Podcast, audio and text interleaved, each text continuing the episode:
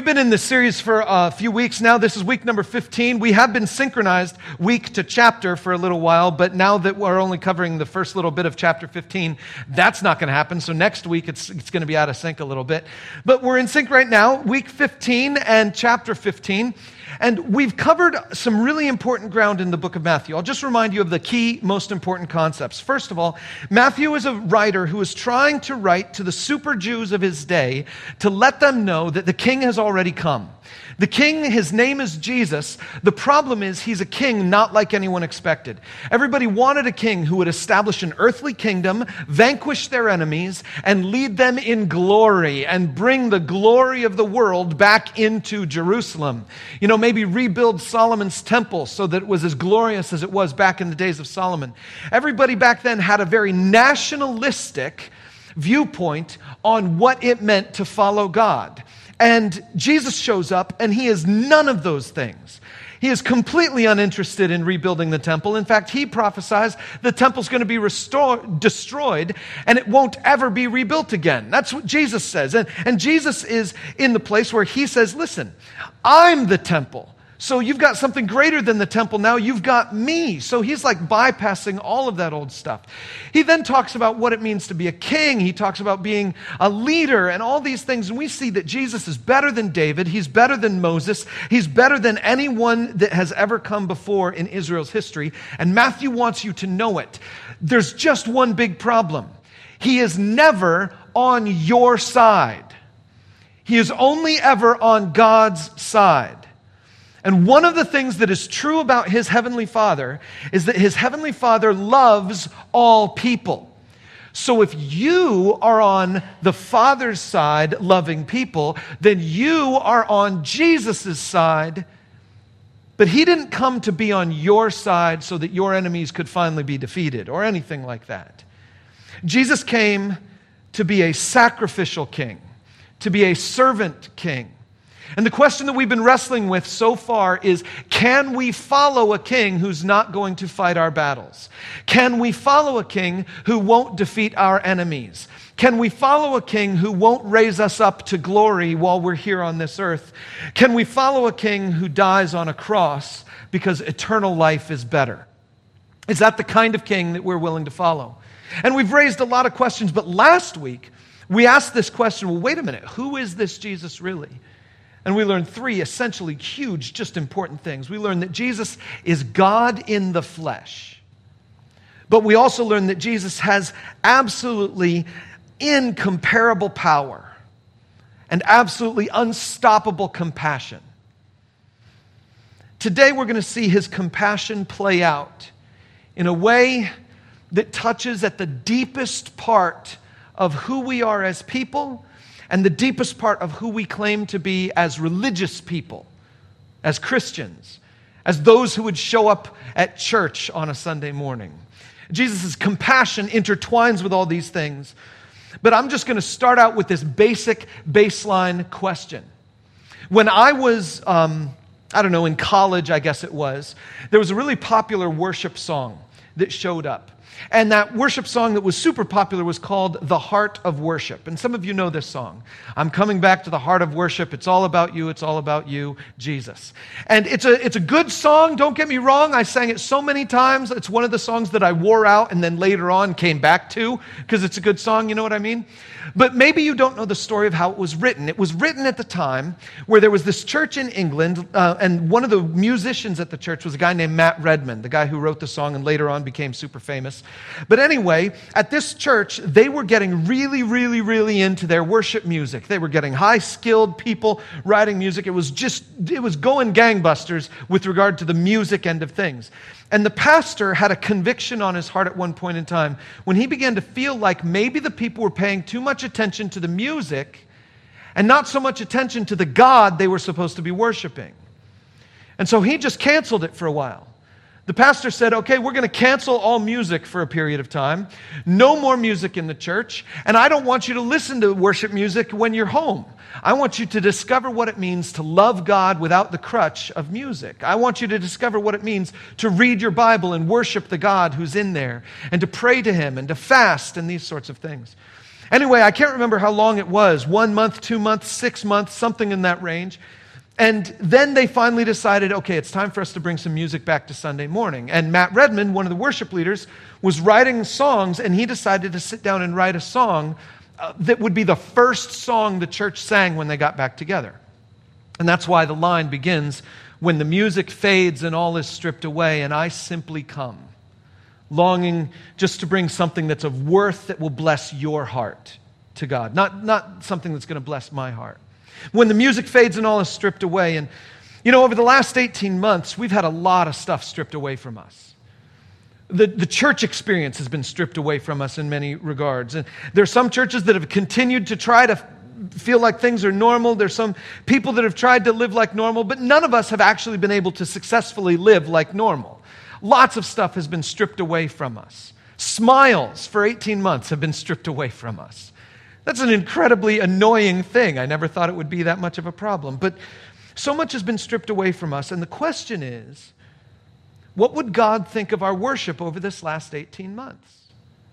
I'm sure there's some churches that would say, God's going to be happy with our worship because we kept showing up every Sunday at the church building and we kept singing the songs and we kept, you know, all that stuff. We kept doing all the things that we were doing before. We maintained the tradition. And so therefore God has got to be happy with us. And other churches are going to be like, no, we didn't, we threw all the tradition out and then we did something completely different and God's going to be happy with us for those reasons. And the question I would ask you and for me is over this last period of time, would God say that he was pleased with your worship, with my worship, with our worship? Well, honestly, that's a question you can't answer. Because we can't read God's mind, we don't exactly know what He's pleased with when it comes to the specific behaviors we have done. We know some aspects of it, but there's one big question that I can answer for you today.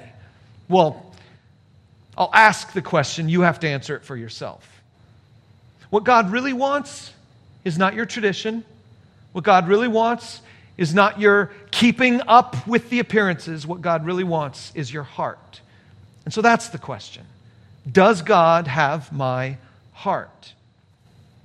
Does God have my heart?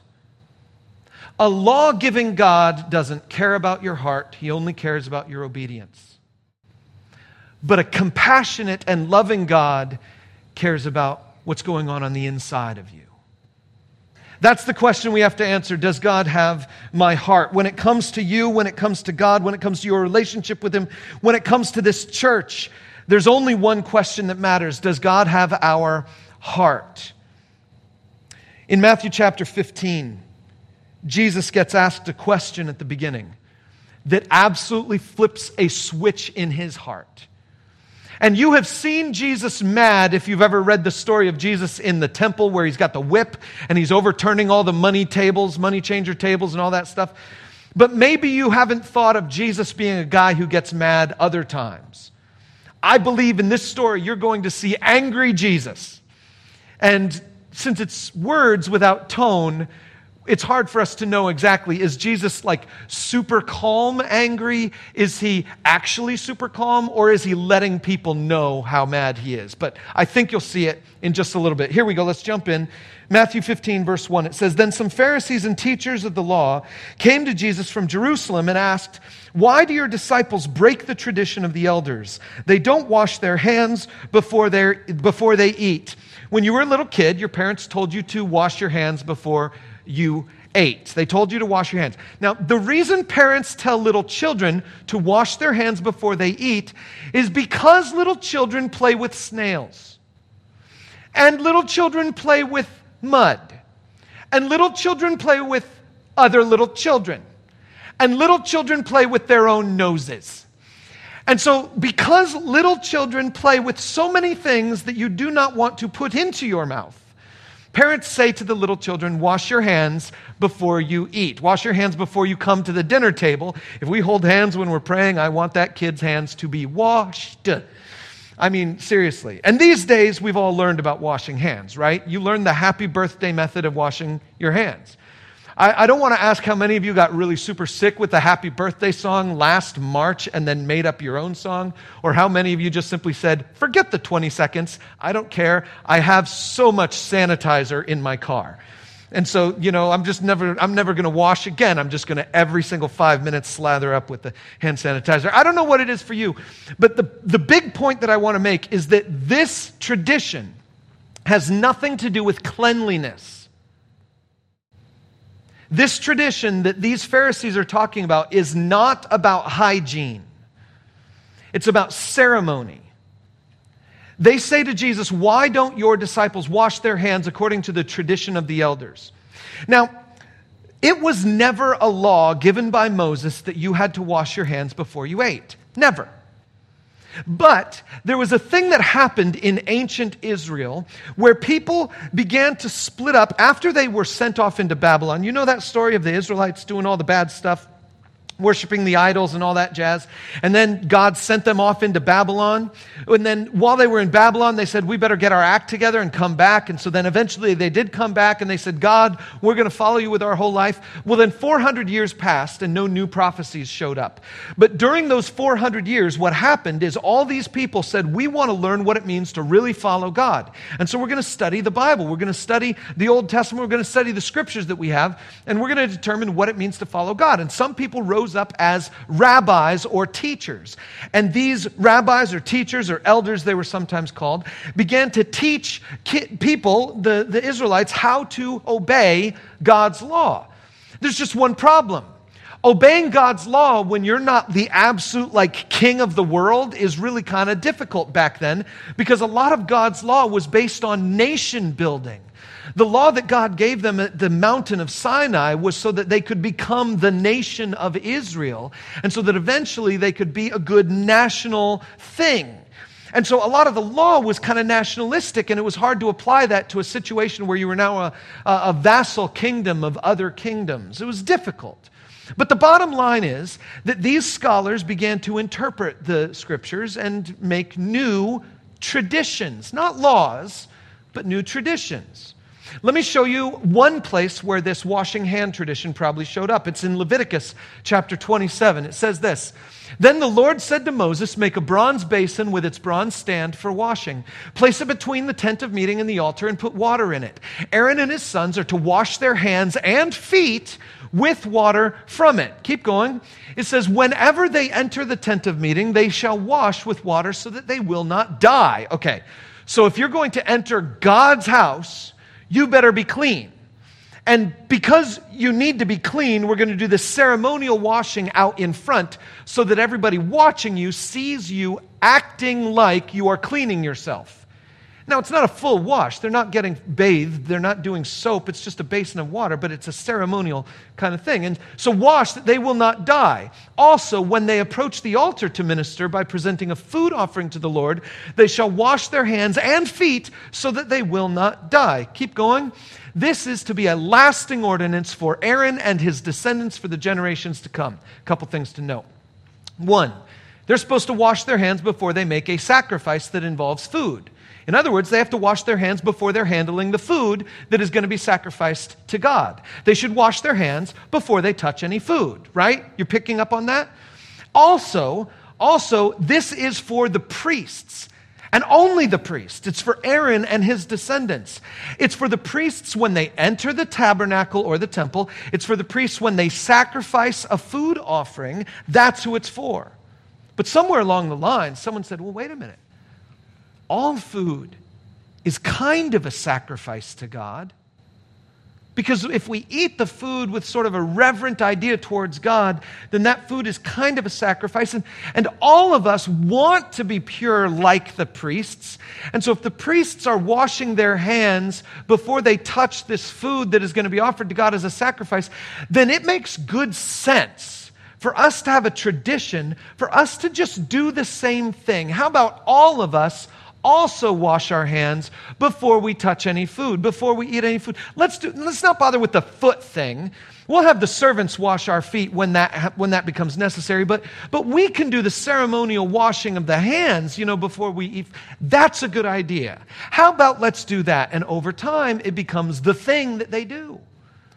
And the Pharisees now are all uptight about getting their act together with God. And so they say to Jesus, Jesus, how come your disciples are walking around and just snacking whenever they want to? And they don't bother eating whenever you go to someone's house to have a, they don't bother washing their hands whenever you go to someone's house to have a party.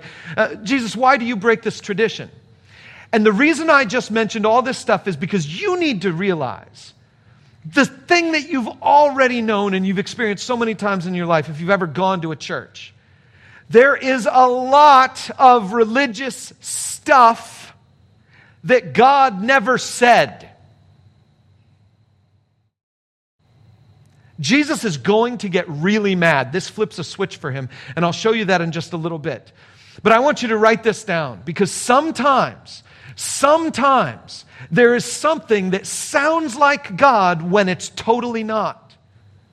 Oh, you mean we're all supposed to wash our hands before we eat? Well, that makes sense because the priests wash their hands before they perform the sacrifice. And so all of us are doing kind of a little bit of a sacrifice. That sounds like God could probably have said that. I mean, I haven't read all of Leviticus, but I know there's a lot of interesting laws in Leviticus. And so maybe God said, yeah, God probably said something. And if you tell me God said that, well, then I'll believe you. We'll go with it, and I'll tell my kids, and then they'll tell their, their kids, and we'll just keep spreading this tradition. We'll just make it something that we always do all the time.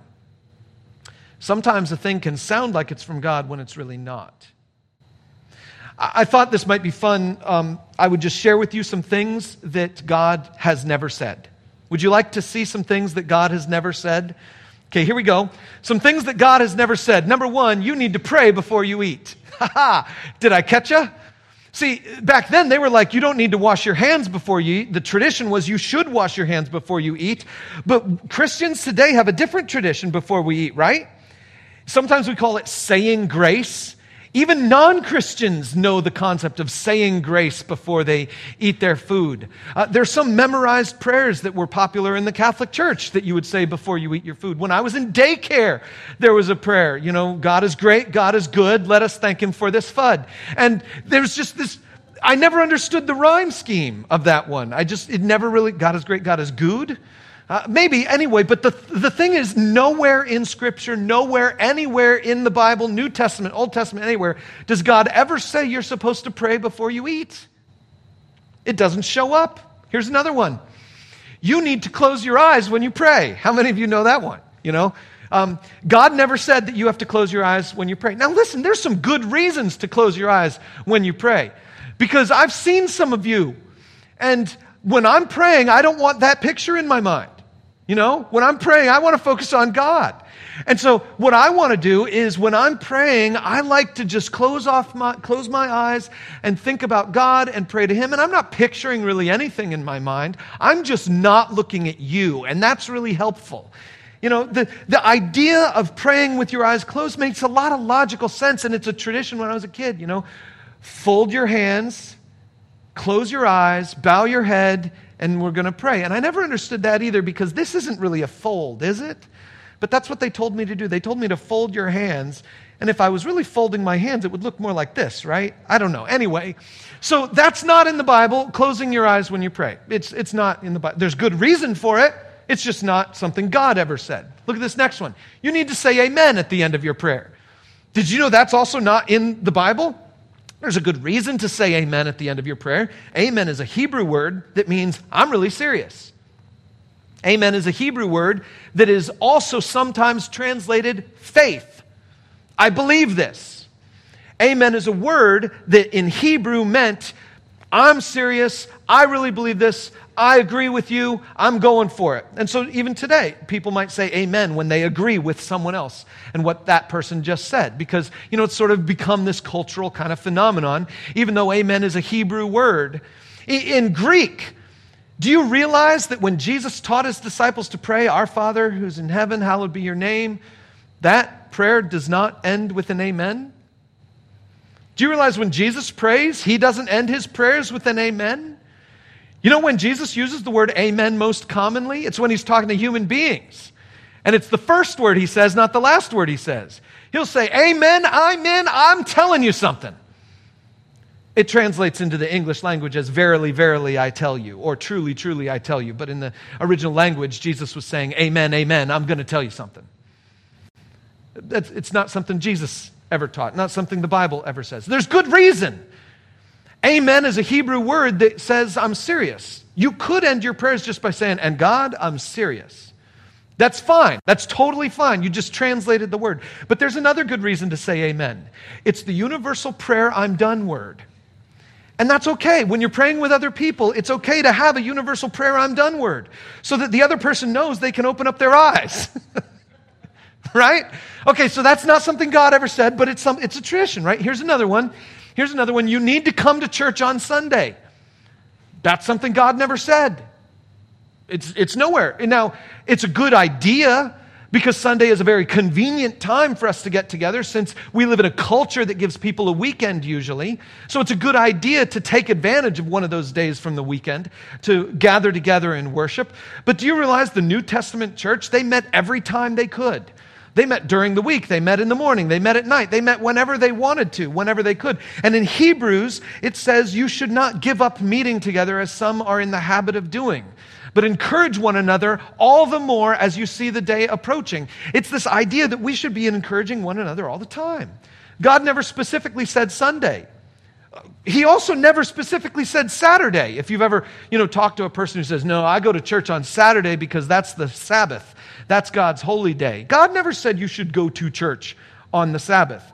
What he said was is you should do no work on the Sabbath. And we could get into all that, but it's just nothing that you ever find in scripture.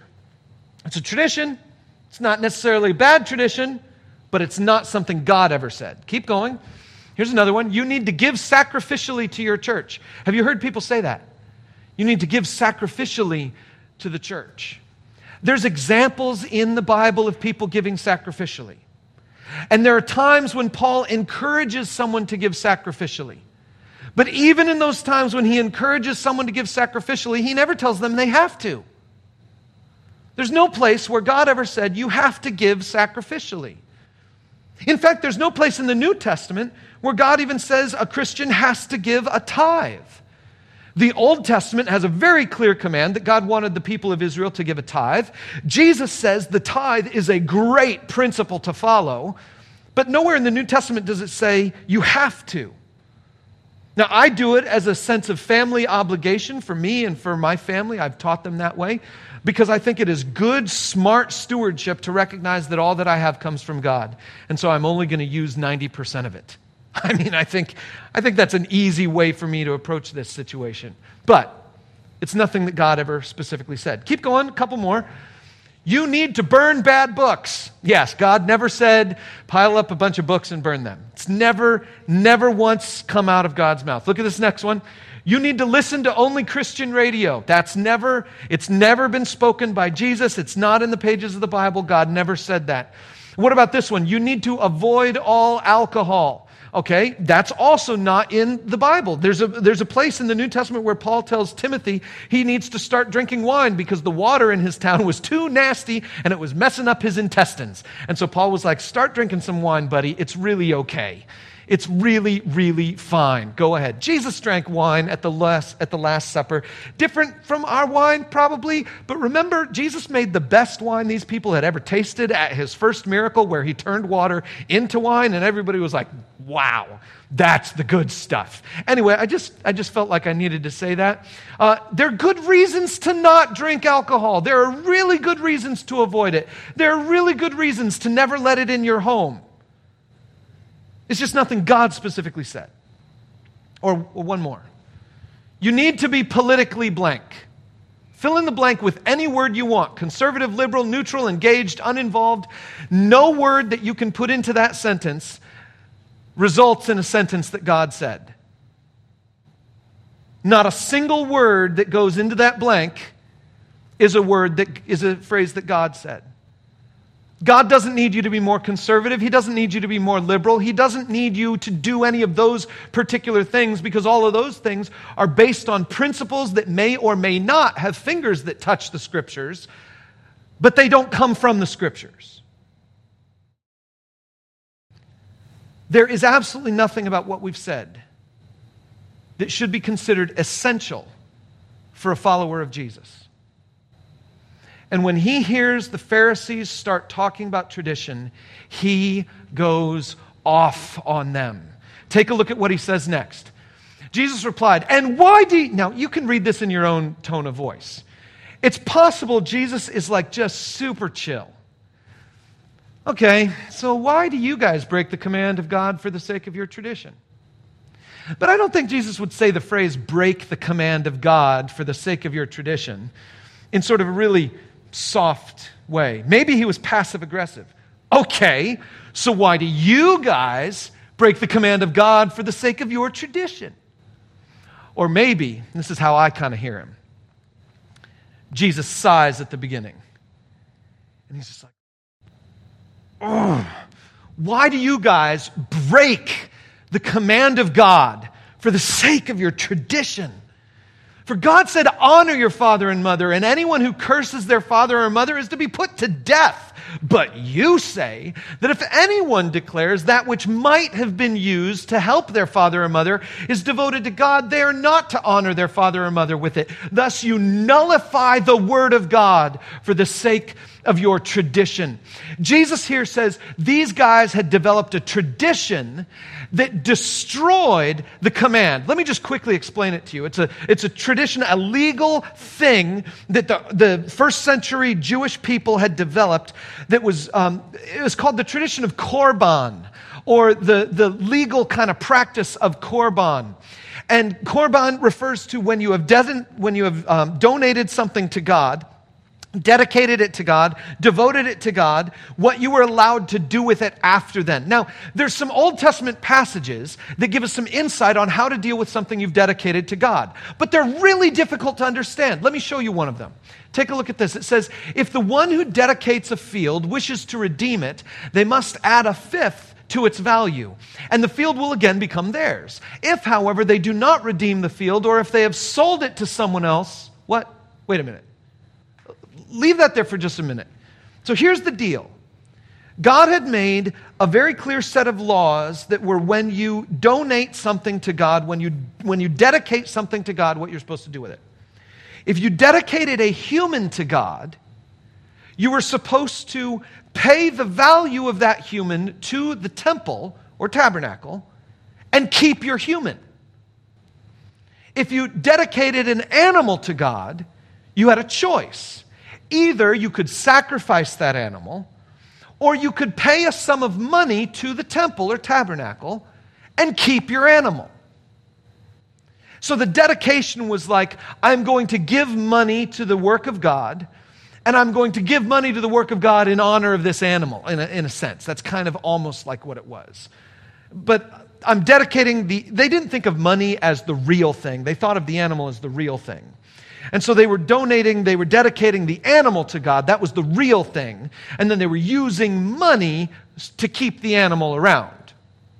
And there were a number of things like that. And so for a field, if you dedicate a field to God, you can then later on redeem it or immediately redeem it using money so that you keep the field to yourself. Except, did you see that one little phrase, or sold it? Or if they have sold it, that meant if I dedicated a field to God, before I redeem it, I can sell it to someone else. So that means I get the financial benefit of the sale, even though I have dedicated this to God. They allowed that. That sounds weird to me. Hard to understand what's going on. Keep reading. And it says, when the field is released in the Jubilee, it will become holy like a field devoted to the Lord. It will become priestly property. See, every 50 years, all property was supposed to revert back to its ancestral owners. And so, if I'm the one who owns the field and I've dedicated it to God, but then I sold it to this other person, in the year of Jubilee, that property is supposed to come back to me because I've sold it. It's supposed to come back to me because that's my family's property. But what it says is that because I dedicated it to God, it comes back to me and then becomes God's permanently. So I can either sell it, or I can use it, or I can redeem it. And if I redeem it, then in the year of Jubilee, it still is mine. If I don't redeem it, it eventually goes to God. Here's the thing the rabbis were asking the question what do we do with a person who donates something to God? But still has the property? Ah, they came up with an answer. Here's what we do that person can benefit from it. He can farm it, he can sell it, he can benefit from it. If he never redeems it, it will eventually go into the temple treasury 50 years or so into the future, eventually. It'll happen. But right now, he can use it. There's just one problem. Since it's under his stewardship, he can only use it for his own benefit. He can't use it for someone else's benefit. He can't use that for his neighbor's benefit. He can't use that for his parents' benefit. He can only use it for his own benefit and the benefit of his children. That was the rule they came up with. So here's your out your mom needs to be put into a nursing home, and those things are expensive. And so, guess what? Immediately before she heads to the nursing home, you surreptitiously donate your property to the temple. You're like, I'm just going to give all my property to the temple. And then mom says, By the way, son, I'm going into a nursing home. Can, I, can you help me out financially? And you say, Sorry, mom, I dedicated my field to the temple. So I can't really use that to help you. And that was the tradition, that was the rule. And that makes Jesus so mad because Leviticus never intended for that to be the outward flow of this thing. In fact, earlier in Exodus, we read in the Ten Commandments these words. It says this Honor your father and mother so that you may live long in the land the Lord your God is giving you. That's one of the ten. Jesus says you're violating one of the Ten Commandments for your stupid little tradition. See, here's the truth. Sometimes, more often than we would want, Sometimes the thing that sounds spiritual is just selfish. Oh, I'm dedicating this field to God. I'm so spiritual. I'm giving my entire family's fortune to God. Oh, mom, I'm sorry. I can't help you because I've given all of that wealth to God. I can't give even a penny to you. I sound so spiritual. Let's just be honest. This is why people are not Christians today. Because we have never outgrown this. No religious person has ever been able to outgrow this mentality. The mentality that says, if I can make myself sound spiritual, but be selfish, count me in. And then there's a whole bunch of world around us that says, listen, I'm selfish and comfortable with it. I don't want to sound spiritual on top of it. And so they just avoid the church. They're like, we don't want to pay attention to a bunch of people who are doing the same thing we're doing or just as hypocritical as us. And you know why I call that hypocritical? It's because, as we're going to see in the next few verses, Jesus calls it hypocritical. But I want to move quickly because there is one spe- there's a number of different ways that I have heard people in churches act spiritual while really being selfish. I want to share some of those phrases with you. Things I have overheard at church. Here's the first one. That's not my gift. I usually hear this when uh, people are asked to work in the children's ministry where I'll say, Hey, you've got kids. Obviously, you haven't killed your own kids yet. Can you work in our children's ministry to help those, those children stay alive for a couple hours while they're at church? You know, and they'll say, Oh, sorry, that's not my gift. And I'm like, It sure looks like your gift. Your kids are fed, they're mostly dressed, and they seem to be, you know, human. And so, you know, it's okay. It, it's not, but no, no, it's not my gift. And when I say gift, I'm talking about the spiritual gifts. And there's nowhere in the Bible where it says the gift of childcare. It's just not in there. And so no one has the gift of childcare. It's not my gift. And so I'm just, but I've also heard people say this when it comes to sharing your faith with someone. Oh, evangelism, it's just not my gift. It's not part, it's not, I'm not good at it. It's not something I could do. I use this excuse at home okay? When the dishes are piled up on the counter, I'm like, honey, it's not my gift. I've never said those words because they would not work and they would backfire, and I know it, and it is stupid, it's dumb, it's just unwise. Don't do it. Don't play that game with your spouse. Don't play that game with God. it's just not my gift. Here's another one I've heard people say God isn't leading me to that right now. That's also used when it's uh, about volunteering, but also sharing your faith or something along those lines, or maybe even giving some money to a project. God isn't leading me to that. What about this next one? I'm not being fed. Oftentimes, when people leave a church, that's what they'll say. They'll say, I'm not being fed here at this church, and so I'm going to something else. But what about this next one? That's just who God made me. So I have a temper. That's just who God made me. The people around me have to get used to it. The people have to just realize I don't really mean everything that I say. And so, that is just absolutely something that we need to throw out. So here we go. Let's shut this thing down because I want to give you some stuff that you can take home. Verse 7. It says this, verse 7 You hypocrites. Isaiah was right when he prophesied about you. These people honor me with their lips but their hearts are far from me. They worship me in vain. Their teachings are merely human rules. Here's the thing Jesus looks at these people and he is upset. He is mad. He calls them hypocrites. And he says, Isaiah was right about you. You might have given them your lip service. You might have given God your lip service, but you have not given God your heart.